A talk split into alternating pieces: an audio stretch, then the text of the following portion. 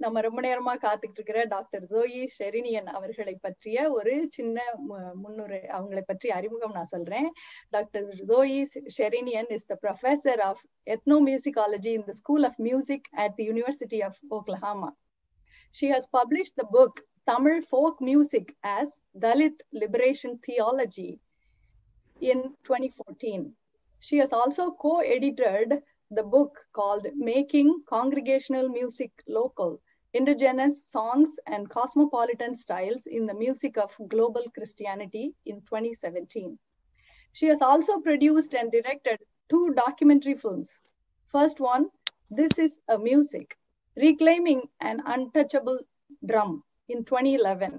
This film talks about the changing status of Dalit drummers in India. And the second documentary is called Shakti Vibrations. This movie was released in 2019. This film talks about the use of Tamil folk arts to develop self-esteem in young Dalit women at the Shakti Folk Cultural Center. She is presently writing a monograph entitled Drumming Our Liberation, the Spiritual, Cultural, and Sonic Power of the Parai Drum. Dr. Sherinian is an active musician who performs and conducts training on the Parai drum, and she also plays mirdangam and jazz drum. இதுவரைக்கும் நான் சொன்னது doctor Joey அவர்களுடைய அறிவுக்கும் திறமைக்குமான சான்று. இனி நான் ஒரு கவிதையை படிக்க போறேன். இந்த கவிதை டாக்டர் ஜோயி அவர்களின் அன்புக்கான சான்று. இந்த கவிதையை எழுதியவர் அவங்களுடைய ஆசான் மணிமாறன் அவர்கள். டாக்டர் ஜோயி அவர்களுடைய பிறந்த நாளுக்காக இந்த கவிதையை எழுதி அவர் அனுப்பியிருக்காரு. இதை நான் தமிழ்லயே படிக்க போறேன். அமெரிக்காவில் பிறந்தாய். அனைத்து உலகையும் தன் ஊராக கருதி பூமி பந்தையே பூர்வீகம் என கொண்டாய். நீ வெள்ளைக்காரியாம் ஆம் வெள்ளை வன்மங்களை வெளுக்கும் கருப்பு மனம் கொண்ட வெள்ளைக்காரி. அமெரிக்காவில் உதயமான எங்கள் அங்கனூர் அங்கம்மாள் நீ. ஜாதிய தீண்டாமை கைகள் கலையையும் கலைஞர்களையும் தொட மறுத்த நிலையில் நீ பேரன்புடன் கட்டி அணைத்தாய். பரட்டை அடி அடிக்கும் உனது பற இசையில் பாமரரும் சக்தி பெறுவர். பரட்டை அடி அடிக்கும் உனது பற இசையில் பாமரரும் சக்தி பெறுவர். உனது பறை விரல்கள் பட்டாலே குறிஞ்சி மலர் பூக்கும். இசை ஆய்வாளரான பேராசிரியர் இவர் இசை ஆய்வாளரான பேராசிரியர் இவர் பறை இசை கலைஞனின் மாணவி என்றதில் இங்குள்ள பலரின் பகட்டு கிரீடங்கள் வீழ்ந்து நொறுங்கின. பறையாளர்களை நீ ஆசான் என்று அழைத்ததில் பறை கலைஞர்களின் மாண்பு பல படிகள் உயர்ந்தன. கற்பிக்கும் கலைஞர்களையும் குழுக்களையும் அங்கீகரிப்பதில் நன்றி மறப்பது நன்றென்று என்னும் குரலின் பொருள் நீ. ஜாதிய ஆணாதிக்க சூழலில் நிலவை போன்ற பறையுடன் நீ நெருக்கம் கொண்டதால் உன்னை ஒரு பெண் நீல் ஆம்ஸ்டாங் என்பேன். ஜாதிய ஆணாதிக்க சூழலில் நிலவை போன்ற பறையுடன் நீ நெருக்கம் கொண்டதால் உன்னை ஒரு பெண் நீல் ஆம்ஸ்டாங் என்பேன். நீ கலை தாயின் மகள் அல்ல நீயே பலரை பிறப்பிக்கும் கருவறை. உலகளாவிய தமிழர்களின் உந்து சக்தி நீ உள்ளூர் கலைஞர்களின் உயிர் காற்று நீ. உலக பறை களம் உன்னை எப்போதும் தன் நெஞ்சில் தாங்கிச் செல் ஓங்கி எழுகிற பறையொலியில் உனது பெயரும் உரத்து ஒலிக்கும். ஓங்கி எழுகிற பறையொலியில் உனது பெயரும் உரத்து ஒலிக்கும். பறை பரப்பும் தமிழ் மனத்தில் உனது புகழும் மணக்கும். பறை பரப்பும் தமிழ் மனத்தில் உனது புகழும் மணக்கும். பறை இசை வாழ்த்துகளுடன் மணிமாறன் மகிழினி புத்தர் கலைக்குழு. இதுதான் அவர்கள் அனுப்பிய அந்த கவிதை. மிக அருமையான கவிதை. நானே மிகவும் ரசித்தேன். டாக்டர் ஜோய் அவர்களும் இதை ரசித்திருப்பார்கள் எனக்கு தெரியும். இப்போது டாக்டர் ஜோயி அவர்களை நான் அன்போடு அழைக்கிறேன். வாங்க டாக்டர் ஜோயி அவர்களை வணக்கம். வணக்கம். காலை வணக்கம். எல்லாருக்கும் நன்றி.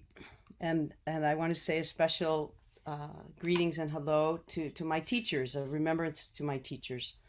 Uh, first of all, the the nine drummers of Kurinji Malar, and the word was the the phrase was uh, mentioned in the poem, who live near Paramagudi in the village of Munivendri. My dear teacher Paratai or Theophilus Appavu from Tamil Nadu Theological Seminary, who first introduced me to Parai as well as really uh, Tamil uh, Grami Isai. and to Manimaran and his son Samaran, who I studied with most recently for about six months. So, but uh, thank you all to uh, Chennai America for giving me this opportunity to share my research and and just have urvu with all of you, because that's what it's about. When uh, Madam uh, Perasier Manimehelai um, you know, asked about research. How do we do research? It's it's ultimately about love for the subject, anbu, um, and and for the people. And and I love Tamil people. I love Tamil culture and language, and food. And uh, it's about creating relationship and and sustaining that relationship over a lifetime. That's what research is about. And you know, it the knowledge that I put out is is knowledge that's been given to me, blessed to me by uh, you know, in this case, mostly Dalit people, and so that's what I'm trying to share. Okay, uh, thank you. Um, we also love everyone. That is the uh, that's what our literature teaches us, right? யாதும் ஊரே யாவரும் கேளீர் உங்களையும் நாங்கள் எங்களோடு அணைத்துக் கொள்கிறோம் um, நீங்க இப்ப உங்ககிட்ட நான் கேட்கணும்னு நினைக்கிறது உங்களுடைய இளமை காலம் உங்களுக்கு எப்படி இசையில் ஆர்வம் வந்தது உங்களுடைய childhood and interest in music how did you develop interest in music அதை பத்தி சொல்லுங்க Yeah. So I started playing percussion, drums, when I was age 11. And I continued, you know, through high school, lots of experiences, and then uh, went to Oberlin College and was both an anthropology major and uh, a percussion performance major in the conservatory there. And so, really combine those things, knowing that I wanted to uh, be a professor and be in the discipline of ethnomusicology.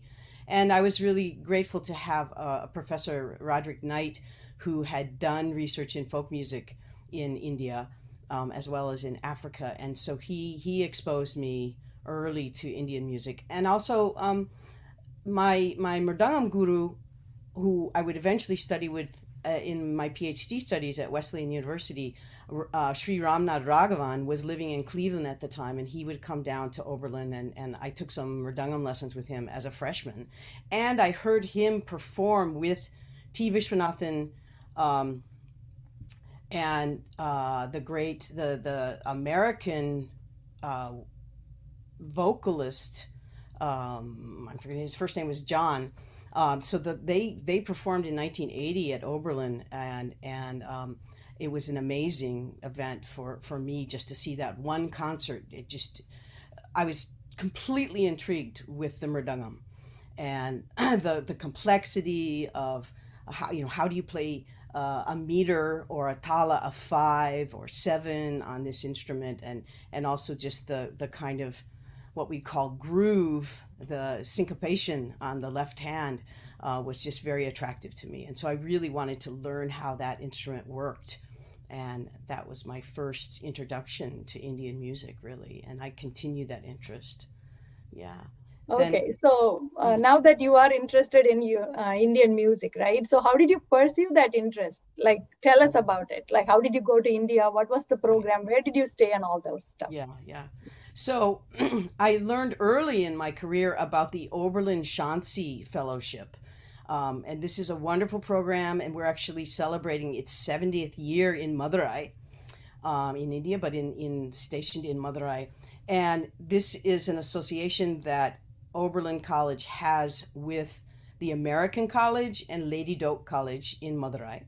And, and it goes back even earlier to the, um, the um, it's called the Madura Mission. The American Congregational Mission goes back to you know 1830. I've done some research on it, and so the roots of those colleges and the relationship between Oberlin, you know, go back further. But this program started in 1950, um, and the first uh, fellow or representative was um, Joe Elder, who's a uh, a really well known sociologist and is is at been at the um, University of Wisconsin for many, many years and has done all sorts of things that, that created the Wisconsin Junior Year Abroad program and has done so much for Tamil studies. Um, and other people, Jim Lindholm, many Tamil scholars, um, contemporary scholars as well, and and people who've done um, ethnomusicology have been uh, went to Oberlin and were fellows on this program. So I I came to Lady Doak in 1985 and spent two years uh, in Madurai, and, and that's a, just a significant amount of time to really learn the language of Tamil. And I studied at Wisconsin before I went intensively for about eight weeks, and then and then we studied at Madurai Kamaraj University as a group. Um, and I also spent a great deal of my time learning Carnatic music. So I studied Mridangam with uh, Sri Shankar Shivan, who's um, uh, is was his father and uh, Seshagopalan's guru, and he you know he was in the palace at Ramnad in the 1930s, and so that was an amazing experience. He was about 80 years old at the time. And so I got the real, what we call old school version of learning, where he would, you know, shake his hand at me and call me Mutal, Mutal. and, you know, the, the fan goes off and I'm sweating. And uh, it was, a, it was a good lessons in learning how to focus uh, and re- remember the lessons. And I also studied vocal music with um, Sri Kamala Ramamurthy so I learned a lot of Carnatic vocal that way. But my focus was really on Mridangam. And then uh, I came back to the US in 1987, spent a couple years in San Francisco, and then went to Wesleyan University in Connecticut, where again, uh, both T. Vishwanathan and um, Ramnad Raghavan were, were teaching there. So I had an amazing four years with both of them. But again, mostly with, with Raghavan. Um, and you know, I was his seshya, and he, you know, he taught me how to teach Solkattu, how to teach Mridangam, and and I did my master's thesis on um, the Taladasa Pranas, the history of them in various Sanskrit treatises, as well as the sort of contemporary practice of this concept of nadai. So, how do you change the subdivision of the beat from four pulses uh, within each beat, you know, takadimi, takadimi two, takita, takita, or five or seven. How do you make those changes? And um, that was a, a, wonderful experience learning, uh, writing that thesis. That was my master's thesis. And then I decided to focus on um, my advisor at the time, Kay Shelemay, Dr. Kay Shelemay, who's at Harvard now. She said, you know, well, so what are you going to study for your PhD thesis. What's your topic? And I said, Oh, some, you know, Tamil folk rhythm in seven. And she said, uh, Don't focus on a music, focus on a people and the music that those people have. And I said, Well, it must, it has to be Tamil people. Tamil Muckle is my, my Muckle. and this is the language I've been learning. This is what all my experience. And then I realized I had had, you know, significant experience with the Christian community in Madurai uh, learning the literature of um, of Vedanayakam Sastriyar, for example. You know, th- there's this whole corpus in what's called the uh, uh, the lyrics um, or the kirtane, the Christian kirtane. So Vedanayakam Sastriyar um, from Tanjore. Uh, so I thought, okay, let me go and look at that. And so I went back in 1991 and did uh, just a, a, brief study made some connections, met uh, Sham Vedanayakam in Tanjore, and thought, okay, let me focus because nobody has studied this in, in ethnomusicology and um, in English. And so, so I, I pursued that, but, and so I decided that I would focus my studies, uh, my ethnography at the Tamil Nadu Theological Seminary. Tamil Nadu Irayil Kalori in Madurai, because that's where they were producing all of this music. Um, and and so I went there. I had a Fulbright fellowship and an American Institute of Indian Studies fellowship in uh, 19, 1993, and uh, to spend about 14 months. Once I got there, I met the teacher, a man named Anis Chinia, the teacher of Theophilus Appavu, who ended up being my main asan, if I can say use that word. Um, and he said, you know, you need to study with Theophilus Appavu and this is a man we call Paratai. Mm-hmm. Uh, that's his sort of pen name. Mm-hmm. So I met Paratai. I actually heard his music first, and I heard a song called Tai Tagapanare. I'll just sing a little bit. Mm-hmm. Tayi tagapanare sagalateum pettavare எங்க Yingasami நங்கி sentamil parta பாடிச்சோம் காசில்ல மிருகத்திரி கொண்டு காசில்ல மிருகத்திரி கொண்டு வரல எங்க ஒத்துமையா ஒத்துமையா காணிக்காய பெறச்சோம் தாயி So I heard this இந்த song. and ஒத்துமைய காணிக்கையா படைச்சோம் Aha we Aha we சிறப்பு offer our unity correct instead of any any other kind of material offering, right? And we're poor people. We we don't have money to bring candles and correct so I was really intrigued by his theology, his Dalit theology coming through, his perspective from the village people and the poor people, but also the the tune and the rhythm behind this. And so I went to him and and he was writing a, uh, uh, uh, what he calls a Gramya Isai, um, uh, Gramya Isai Varipada. Gramya Isai Varipada. So an entire liturgy, a Christian, you know, CSI based Christian liturgy, fully in Tamil folk music, but from the perspective of Dalit theology. So using metaphors from village life, from agricultural life, and you know, in a sense of of liberation of vidita- viditale. Um, so I was completely, eh, you know, really captured by the music and and his theology because so much of my work in general.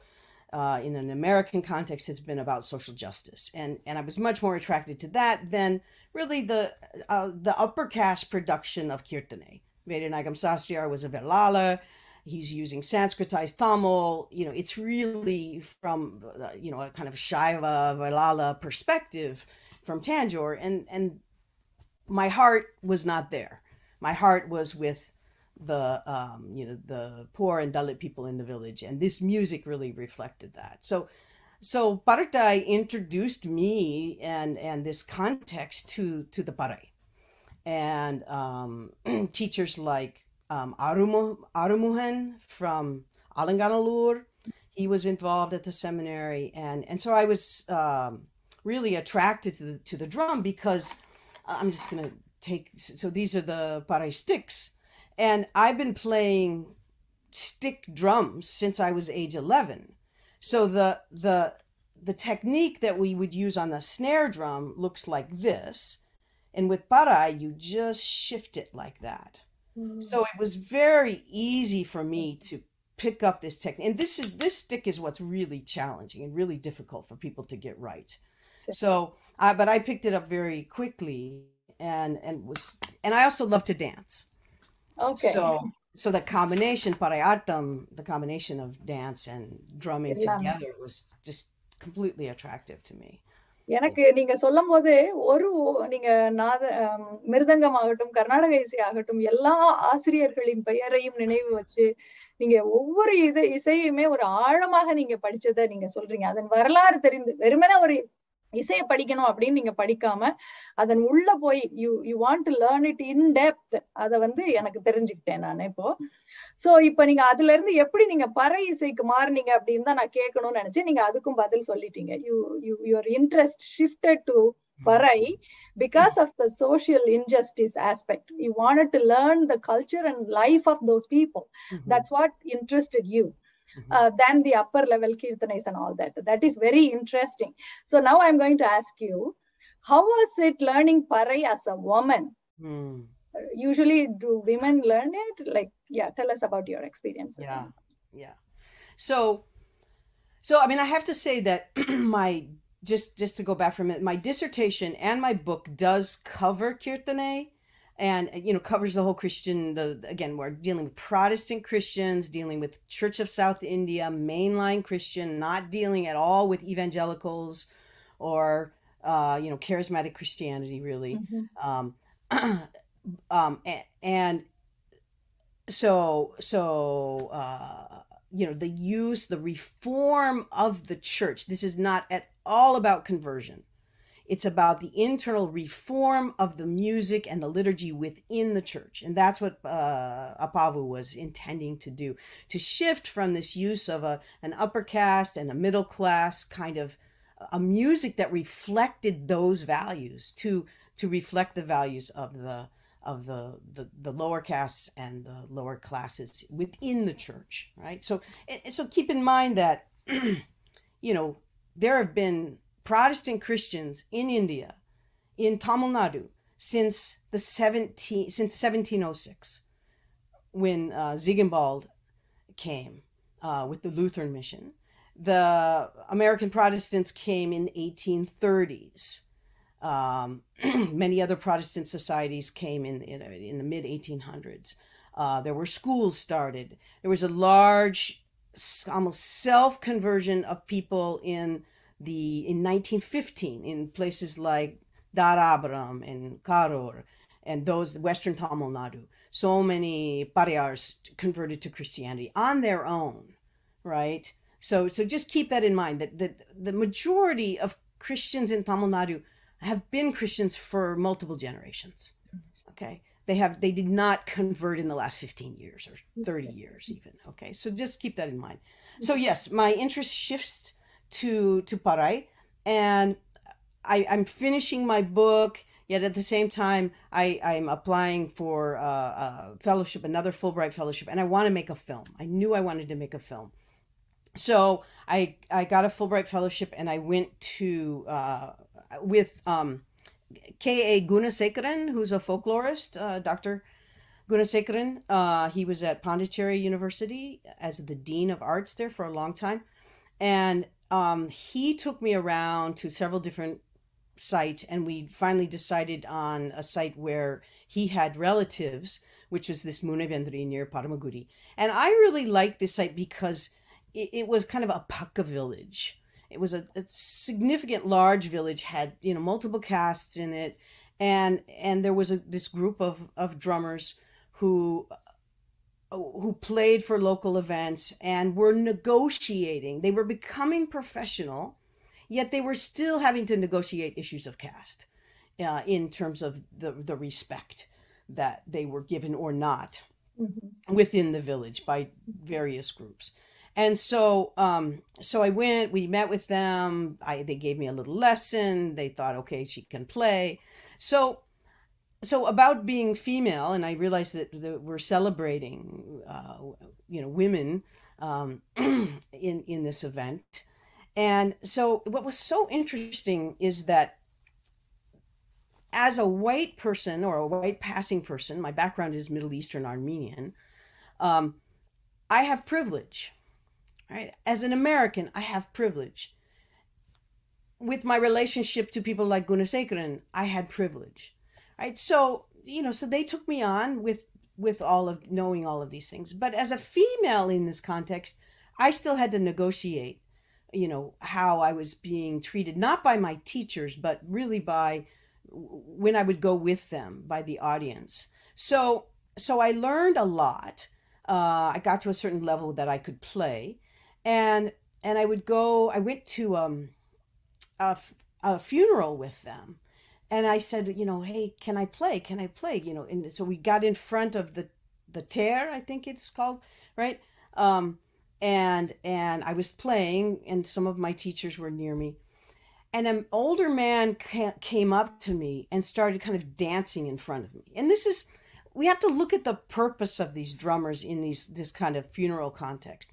Their purpose is to entertain, right, and to help, particularly the men, deal with their emotions really through you know many of them drink i'm not talking about the drummers but the the, the audience members they drink um, to deal with their sorrow. The women do oppari, the men drink. and and this man came up to me and he started dancing really close to me and almost like trying to touch me. And so this is where it got really, you know, tricky. So my teachers made a kind of an arc around me to protect me.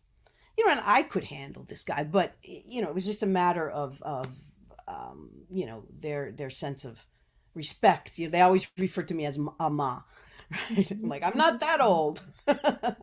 you know, but they they protected me. So this helped me understand their dilemma that their purpose is to entertain and it's an economic purpose. It's you know, there is the spiritual belief that you must play the parai, you know, this is middle caste and uh, um, I say village religion. We call it Adi Samyam, you know, village Hinduism. We're not talking about Brahminical urban Hinduism. This is this is village Hinduism, where there's the use. The drum is used to call the deity, to create possession, trance state. The drum is used to send the soul to Sorgam, Mm. right? Or to, even to the next reincarnation. Mhm. That's the belief. The drum is sounded in case the person is not dead.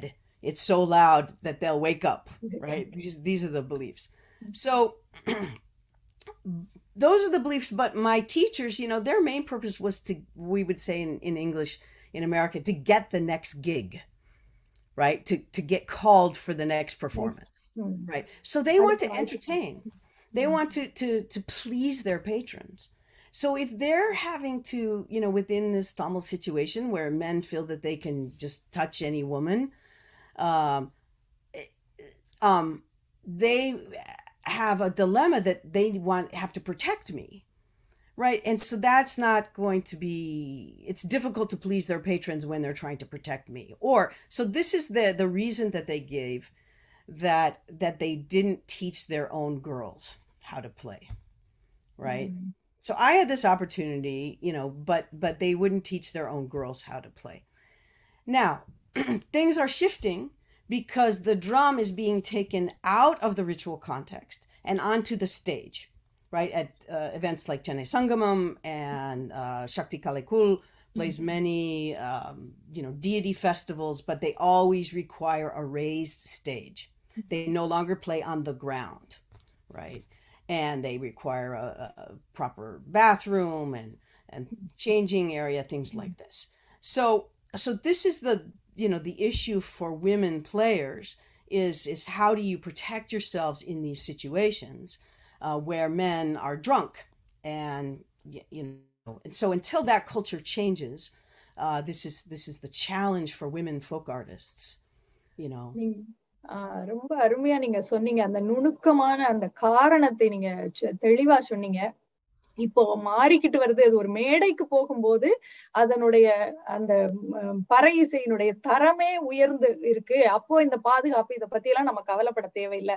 ஆனால் ஒரு பொது இடத்தில் ஒரு சாவுக்கு போகும்போது ஒரு ஃபியூனர்ல when men are drink it is very hard to protect the girls அதனால சொல்லல அப்படிங்கறத சொல்லி கொடுக்கல அப்படிங்கறத நான் ஓரளவுக்கு. ஏத்துக்கிறேன். நல்ல வேளையாக இன்று பெண்களும் கற்றுக்கொள்ளும்படி அது வந்து மேடைக்கு போனது இன்னும் நல்ல நல்ல விஷயம். இன்னைக்கு அமெரிக்காவிலும் நிறைய பெண்கள் they are playing parai and we are so happy about that let's come to that and இவ்வளவு கஷ்டப்பட்டு அவங்க இத அழகா கத்திருக்காங்க. இத்தனை இடர்பாடுகளுக்கு இடையில் எப்படி டாக்டர் ஜோய் நமக்காக இத வாசிச்சு காட்ட வேண்டாமா? ஆஹ் பிரபு அவர்களோ இல்ல இளமாறன் அவர்களோ நீங்க டாக்டர் ஜோய் வாசிச்சத எங்களுக்கு கொஞ்சம் போடுங்களேன் அந்த வீடியோவை சரி சரி சரி. நன்றி. அதை கேப்ப பாப்போம். We want to see. Okay so we're going to show this yes. video. Yeah. Mhm. and this is and let me just say that let me introduce this this is a this is a five minute ஒரு solo நிமிஷம் wait பண்ணுங்க அவங்க சொல்லட்டும் um, எந்த music அப்படின்னு சொல்ல போறாங்க Yeah. எந்த அடின்னு சொல்லுங்க this is a five minute performance that's based on uh, uh, the Budar Kalekul's uh, you know basic repertoire and basic thing that they do. You know what's missing here is the dance, and I put this together because in during the first summer of COVID, um, Manimaran uh, had this initiative to have a um, an international parai competition in order to help the uh the the parai artists who no longer you know because of covid weren't able to perform and they were really suffering.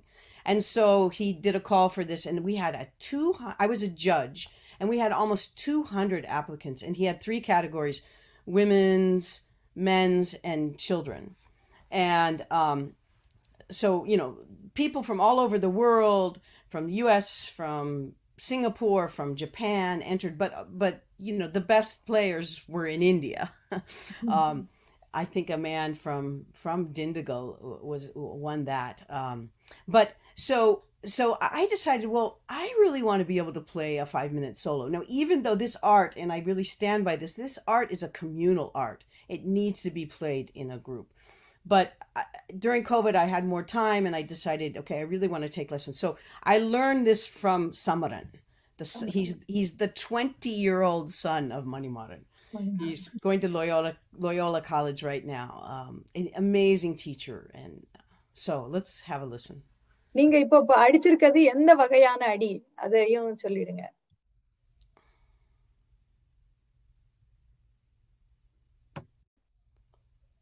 Twin Cities Tamil Sangam, Ah. Vertical, Pongal Vertical, என் பேர் Joy ஷெரினியன் என்னுடைய Azan mister Samaran Manimaran உடைய மகன் இத என் உடைய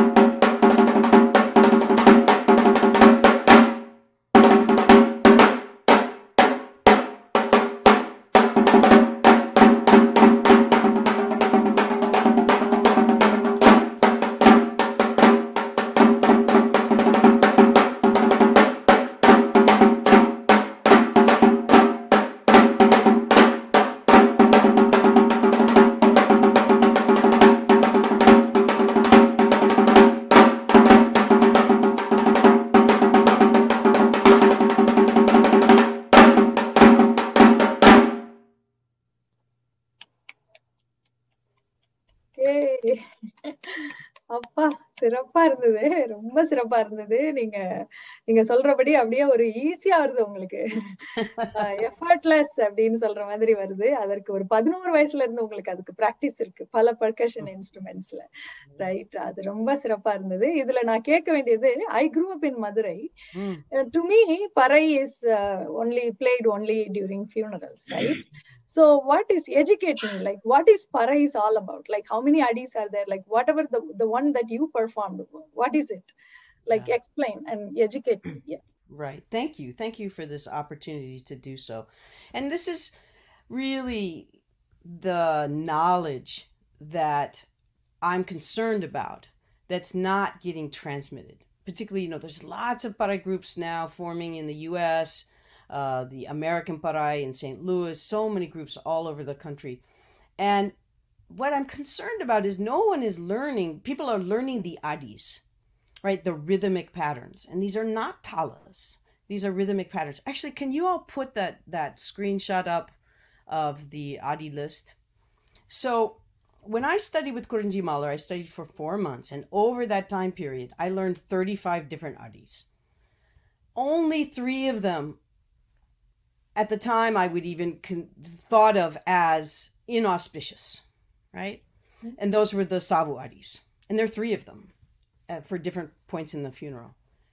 Were you able to put that one up, Ilamaran? Ilamaran, நீங்க போடுறீங்களா? Uh, so you, you talk Zoe like I'm bringing up a Zoe like okay, one. Super, yeah, it's a, it's streaming one. Yeah. Okay. Yeah. yeah so so all the rest, the other 32 adis that I learned, and I imagine that they're probably I have not done a full you know, how many are there? I would say there's probably sixty adis, you know, maybe hundred, right? Um, and so these are rhythmic patterns. Each one of those rhythmic patterns has an oral association with an event, a ritual context, right? So so when the drummers know this knowledge, drummers in the villages know this knowledge. And I think, you know, some people today still in the village might also have this knowledge. They'll play a pattern, they'll play uh, a Samiatam or or Tapatam or they'll play Savu and people will hear it a mile away and go, "Oh, there's a funeral happening." Oh, there's uh, a festival happening. Um, you know, oh, there's a, a sarangu or a valikapu celebration. Because of the particular rhythmic pattern, right? So it's like a, we can think of it like a ringtone. You set a particular ringtone for your mother when they call, and that's like, oh, mother. so we call it a um, in, in indexical association, right? Um, so I learned, you know, Samiatam, and there's there's a general Samiatam. There's one that's specifically for Mutu Marima. There's one that's specifically for Karapusami. Um, Tapatam is the one that most of us know. Jen, Jen, Nakudi, Nakudi, Nakudi, Jen, Jen, Nakudi. You know, everybody knows that one. Um, Matu Pongal, you know, this is what they play in Alanganallur for uh, for Pongal. Um, Kuravanji, Jen, Janaka Naka Jin, Jen, Janaka. eh, You know, everybody says, oh, that's the gentleman's, uh, uh, Rahman's gentleman. Well, he took it from this pattern called Kuravanji, right? You know, he didn't create that pattern. He he borrowed it, took it from uh, these these drummers, you know, jin jinaka naka jin jin jinaka naka jin, right? Um, yeah, right, exactly. And kavadi, which is uh, for Murugan processions, uh, Welatam, etc. And and then and this is a changing repertoire as well. My teachers heard a particular film song, and they invented something they called disco, right? And it's very similar actually uh, to I think to the Kavadi. It's just like one syllable different from Kavadi but it's very fast and it has a particular dance pattern to it. Um, so it's really important to understand this association. This is not getting transmitted to people in, you know, so many people are learning Parai now. Um, and I don't know, I need to look, Manimar my, I think is discussing these kinds of things. You know, people are just learning the syllables, the, the uh, Vaipat or, or, or um, I call it Son Adi. Um, and they're just you know learning Janjanaka Nakadin as opposed to you know Temangu or kavadi. They're not learning the terms and thus the what we call a genre association. And the fact that it's a whole complex of interarts. So there's always a, a particular dance step. There's a um, what we call a tune, a mutu. Is that called? No, not mutu. Um, metu. There's a metu, a tune association. Um, you know, ta na na na na na na na na na na. Well, what goes with that? Jenjanaka, jenjanaka. You know, a version of tapatam, and and so and then there's an event at which that would be played in the ritual context. So that I'm concerned that that knowledge, you know, sure, there are still parai drummers in all the villages. You know, they have this knowledge, but the transmission of that it needs to happen as well. At least at least the terms so we know which patterns are associated with which events um, so that's part of the work that i'm trying to do in my in the book that i'm writing um, and and let me just say maybe you can you can take that slide down now. Um, the other thing that's important you you asked about Parayan funerals. Uh, you know this is a very urban middle class let's say legend and stereotype. And we need to ask the question critically what what does it function to do? By saying well oh you know all they play is funerals right? It functions to degrade them if you believe that the funeral is a polluting context it repollutes the drummers it, it, it associates the drum with pollution reassociates that so this this you know, I don't think any person who lives in a village would ever say that because they know the Parai drummers are called for the annual festival and um, all, of these things. But it's people in the urban areas that, oh, these they just play for funerals. Well, that is false. It's not true at all. It, they, they, there are all of these adis. And, and what's really beautiful is that more and more, and I think this is a lot the work of people like Manimaran, um, that more and more people are starting to call uh, Parai drummers to play for their weddings, to to play for various other you know auspicious events. But the other thing that I've learned recently from uh, visiting the Star group in Seattle is that uh, from my friend Jay Krishnan is that in Western Tamil Nadu in the like um, Pollachi area, Dharapuram area, when a person dies who is older, who has lived a full life, it's not considered inauspicious. It's considered a festival,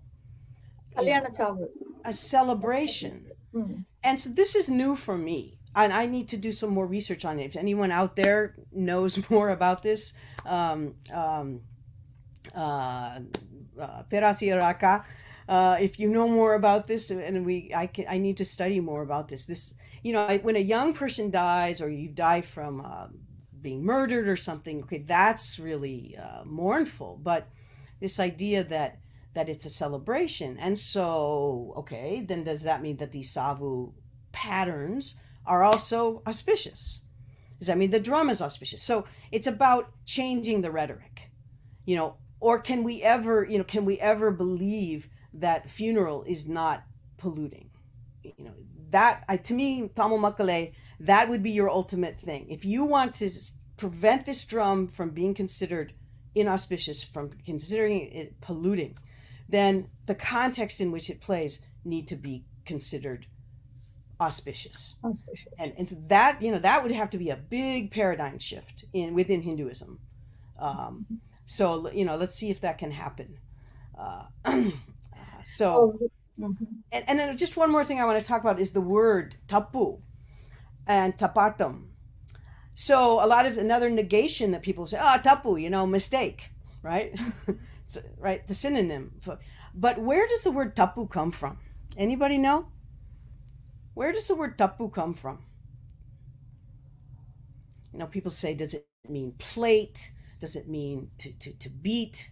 Well, if we look at etymology and we look at history, and this is coming through in, in the book that I'm writing, the word tapu is related to the word dappu in, in Telugu, in Andhra Pradesh.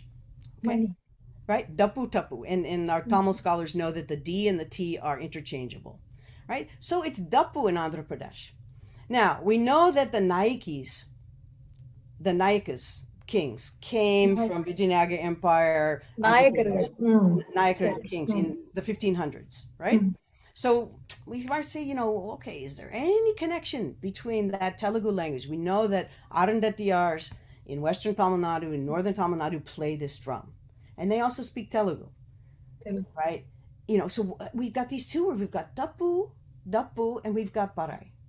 So ma- then let's take the word Dappu in Andhra. Well, then there's the word Dup, and we know that that I don't know if it's all Dravidian languages or just Tamil, you have to put an, a vowel at the end of the word, right? You you have no words that don't have vowels on the end. So so but if you take duppu and you say dup, well, there's a drum that's a frame drum, right? The frame drum, just like our our, our instrument here.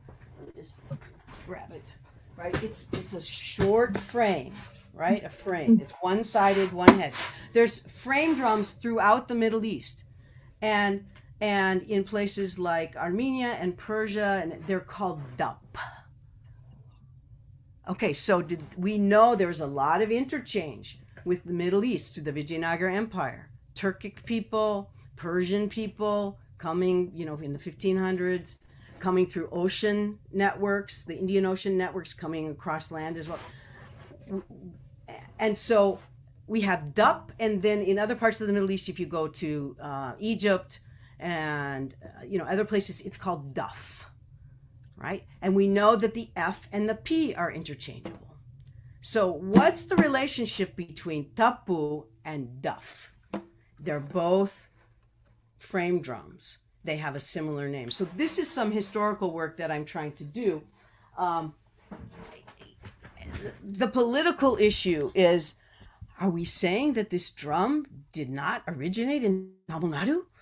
That this particular drum, meaning a frame drum shaped drum, did not was not the parai of Sangam literature? And so this is a question that I'm asking. So so I'm doing two looking at the historical work, and so I'm sort of moving into, you know, talking about my book. I'm doing historical work on this. I'm looking at Sangam literature. Mm. And I've gone through there are 44 incidences of the word parai in that corpus. And I've gone through each one of them to say, asking these questions. What shape was the drum? What, how did it sound? Was it played with hands or with sticks? Right?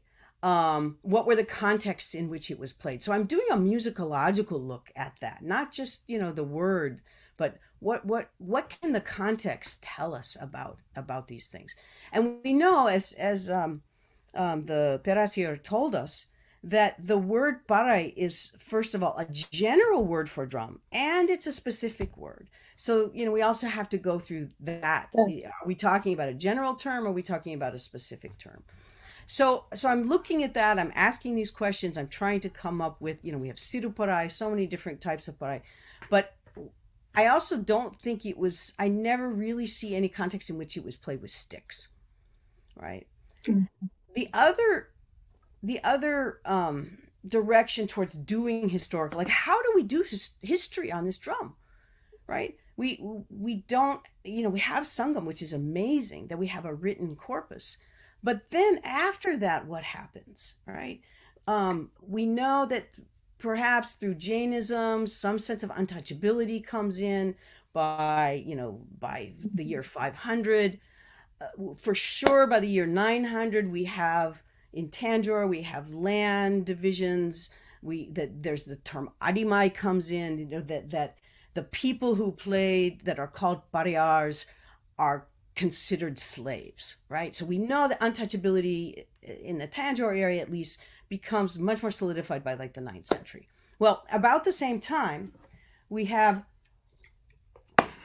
uh, Raja Raja Cholan creating in a place called Darasuram a temple. Uh, it's 11th century temple that shows so many friezes around in the inside of the temple around the inner inner, inner temple um, where the deity is so many different uh, images of musicians and dancers so i systematically went through that and then i had a photographer go back with Manimaran and take pictures of each frieze. Not a single image of a frame drum. We have drums that look like urumi. Mm. Uh, we have drums that look like mridangam, maybe tavel.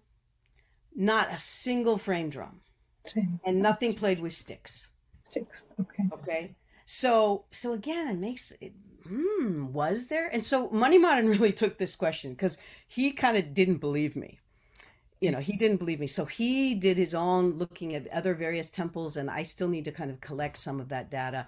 But and there are some in southern Tamil Nadu. There are um, also the work of Anna Seastrand um, uh, at the University of Minnesota.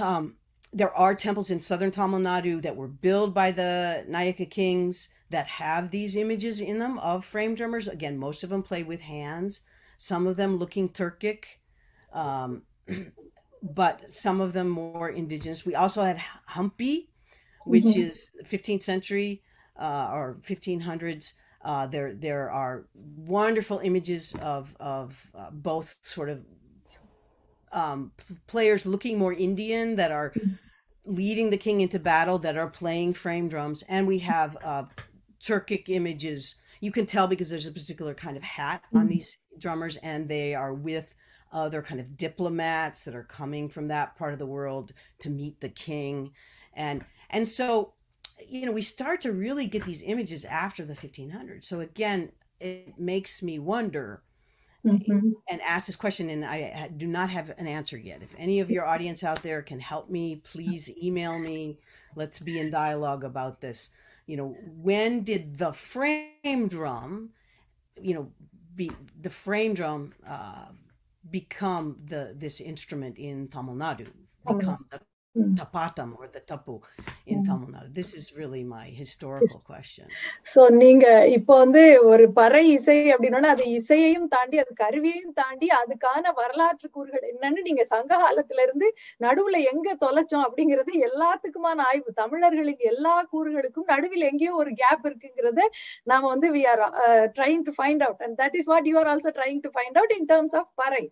I totally understand that was really interesting to hear now that we since we are talking about it now um, we have subha shubha karekudi from um, new jersey tamil kalai kulu Hmm. she's here. Um she you know you can ask her your question like because she's learning parai here. Welcome shubha hi Vanga. Shubha. Hi, hi, welcome, welcome, vanakkam. i'm so glad that you all are playing in new jersey. I'm I'm so glad I am able to meet you today, and it was a nice journey to hear what and all you have learned and researched about Parai mm-hmm. and music. Mm-hmm. So happy to hear that. Jaya, your questions were totally awesome. That you know you are asking right questions, and we are able to. I I'm like more interested to hear more and more from you. So I'm even ready to learn from you. I I'm, just I'm, I'm ready to come to New Jersey. I'll tell you more about a, a project that I have, and I would like to Wow. come in the spring and work with you guys. Oh, wow, wow. Please let me know when you come here. We, our team would definitely love to meet you and learn from you a lot. And um definitely, we are not in that uh, like you. We are just learning and still in the learning process.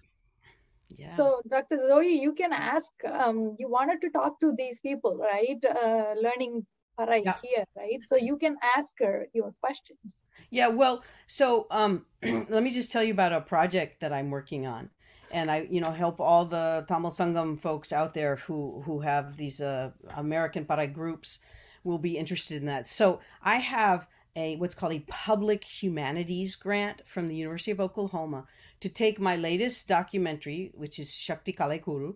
Uh, it's a, it's called Shakti Vibrations, and it's about the the group in Dindigul, the all women's group that's headed by um, two very progressive nuns, uh, Sister Chandra and Sister Felsi, and they they came to the U.S. under FETNA and performed in 2011, and that really was a major spur for lots of groups to start.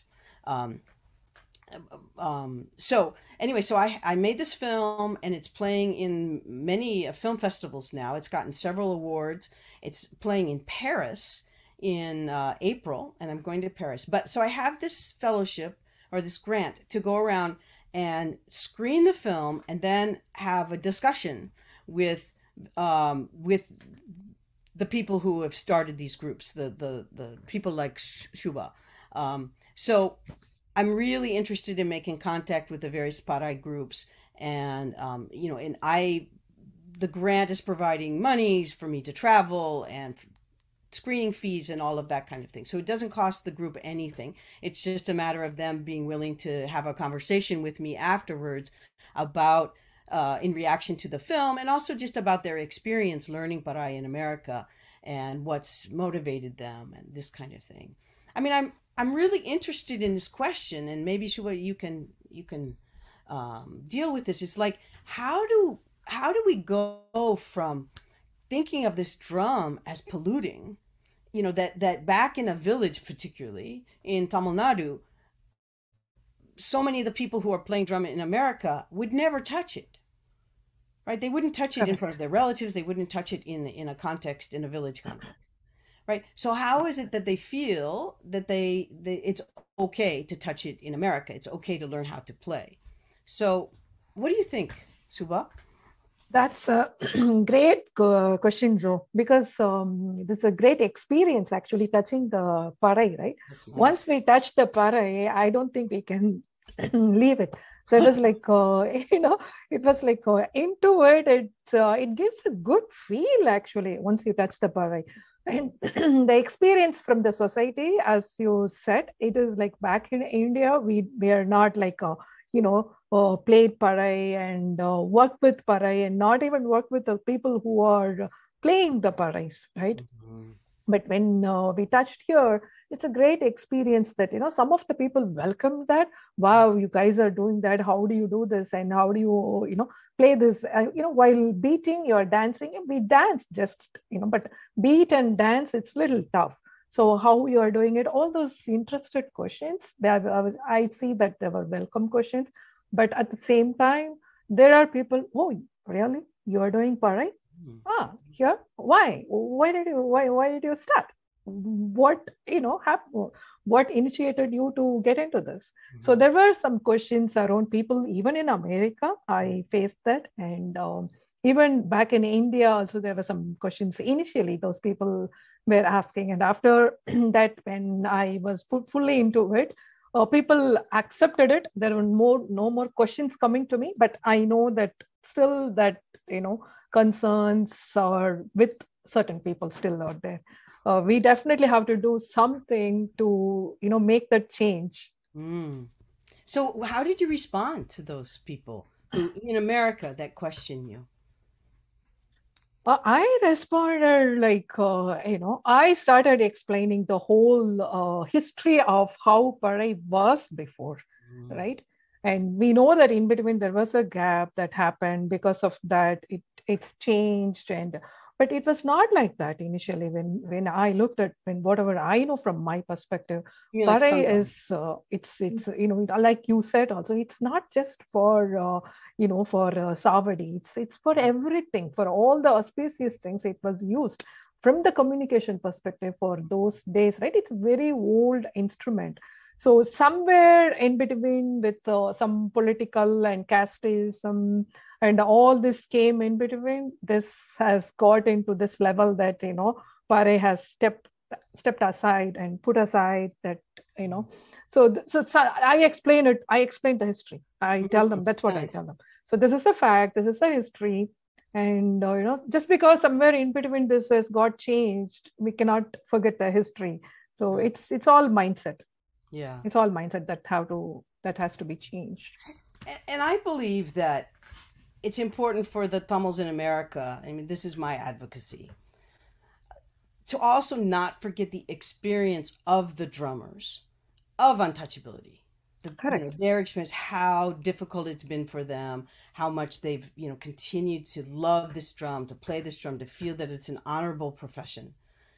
You know, in spite of untouchability, in spite of being you know being called this way, being you know degraded in in so many ways so Correct. that's what I, I i don't want in the transmission of this drum i don't want us to erase that experience of these drummers and the other thing is i want us to hire those drummers of the lineage you know, who come like Manimar modern Sons, you know, who come from the village experience to be our teachers. Yep. Right. I don't want you know me to be the. Let's hire Manimaran is coming to Minnesota for two months Wow. in in nice. uh, May. Right. to In teach. May? Okay. Yeah. If, But possible, if both of you come here for New Jersey, our team members, we have about, uh, I mean, so especially for women, right? When we get into it, and it's really tough, tough to get the women playing along with their work. And uh, even now, we have every week practice and just pulled in uh, women to play in our group. And we have about eight women today, I would say That's they are like performing very uh, well and learning it. We're still learning. At- As I say, I'm not a great lifelong. performer. Yeah, I'm. We're still learning, Yeah. but uh, you know, we have a great team, and not just uh, me. There are a couple of other teams also here who are doing parai. Mhm. We can definitely learn from you and Manimar, and when you when you guys, Yeah. if you guys could make it in uh, New Jersey.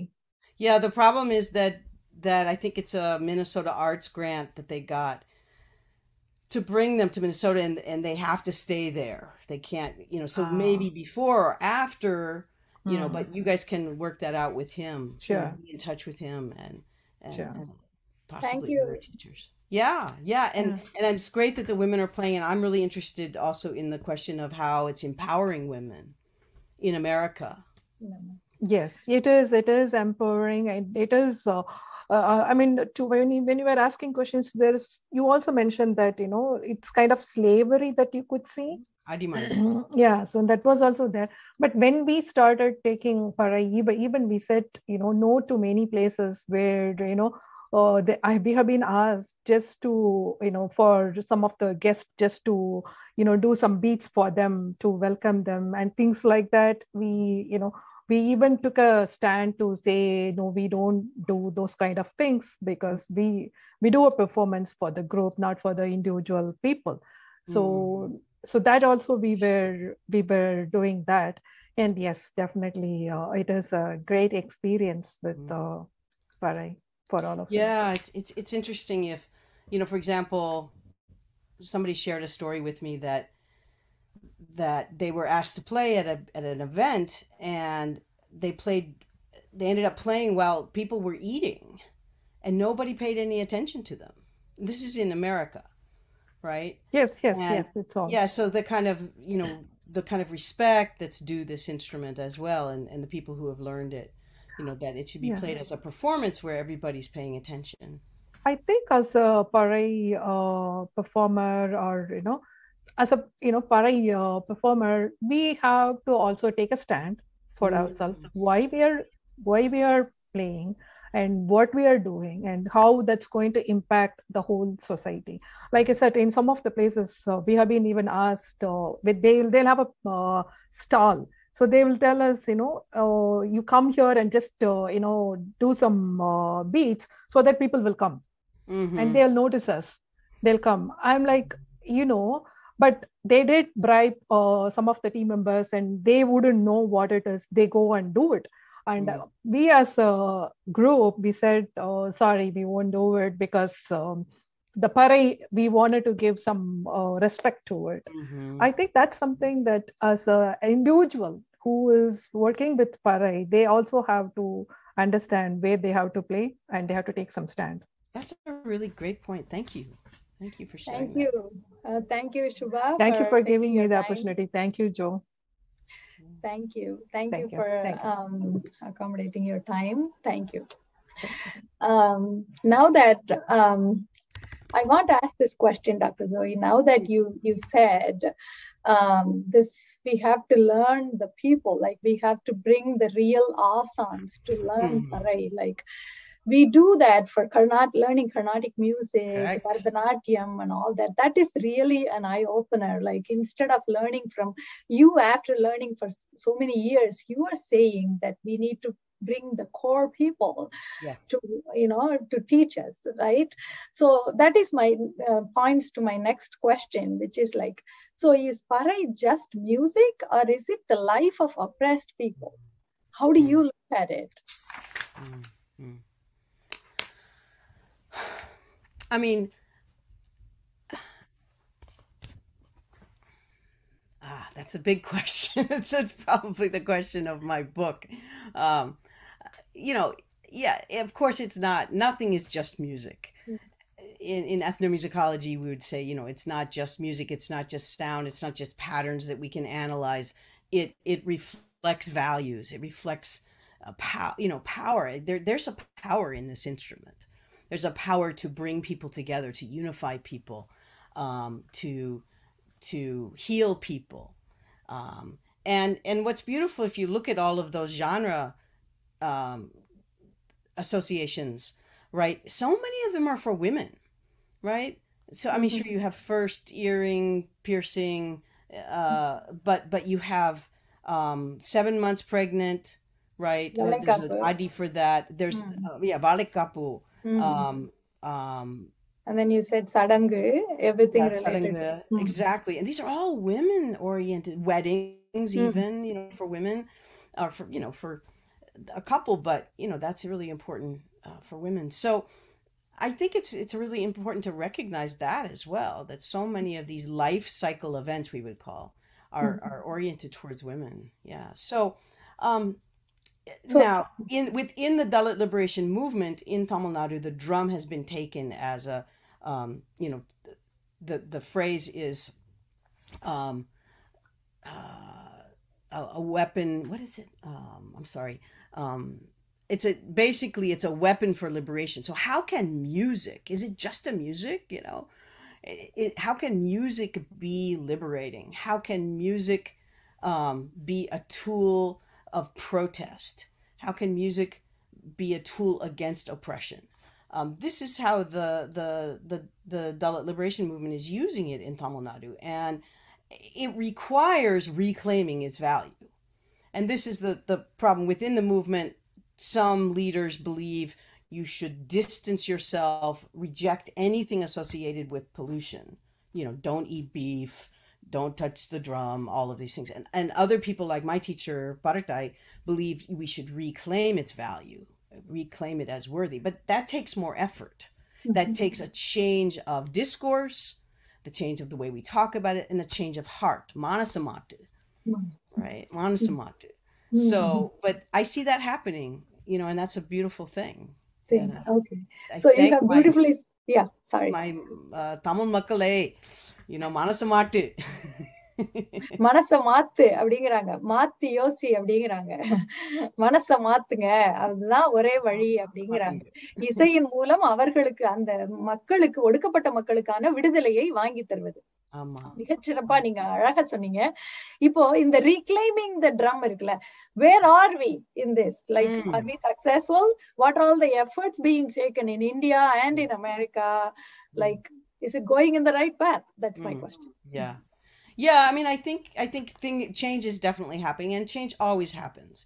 And and it's okay to I it's okay to use it creatively, to use it in new contexts, you know, people bring it into rock and roll or whatever while remembering its values, its values as as a collective art.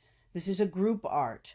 Um and so I think I, I'm the work of Manimaran is so key in this. He's you know mostly working within the Chennai context.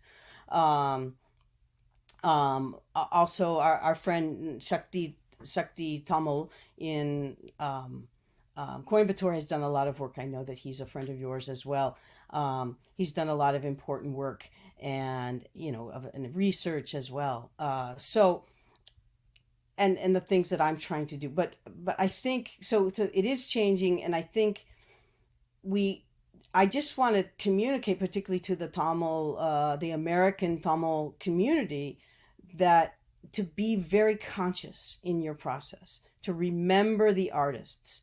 And I love the work that Star is doing in Seattle because they are doing fundraisers and giving funds back to the artists and their family members, their children particularly, to, to go to college. Um, they're raising lots of funds to do that. So we need to support the artists um, in whatever way we can. Because if if the artists don't survive, and, and I don't believe that they're there's a risk of them um, not surviving, but but you know I think the art is very alive in the village context. Um, but if, if we don't support the artist, then then that's where the knowledge will really be lost. And and to understand the full knowledge not only the history you know we don't just go back to sangam but we have to look at what happens you know in the 9th century in the 11th century and, and all of these things as well in the 1500 with the nayakis you know we need to do all of this history. Um, so yes things are changing American Tamils need to continue to, you know, yes, embrace this drum, touch this drum, make it touchable, but be conscious of our responsibility towards the artist. It's not just about the instrument, it's about the artist and the knowledge that they have. நீங்க ரொம்ப அழகா சொன்னீங்க. கலைஞர்களை வளர்க்கும் பொழுதுதான் கலை வளரும் அப்படிங்கிறது புரிஞ்சுது. அந்த நாலேஜ் இருக்கணும்னா சும்மா அதை கத்துக்கிட்டு போறது இல்ல நம்ம அந்த கலைஞர்களை வர- அதுக்கான வழியை கூட நீங்க we need to support the artist. Le- give education to the to their children. Like just not learning the art. You need to support the artist அப்படின்னு சொல்றீங்க. இன்னும் ஒரு படி மேல நான் சொல்லுவேன்.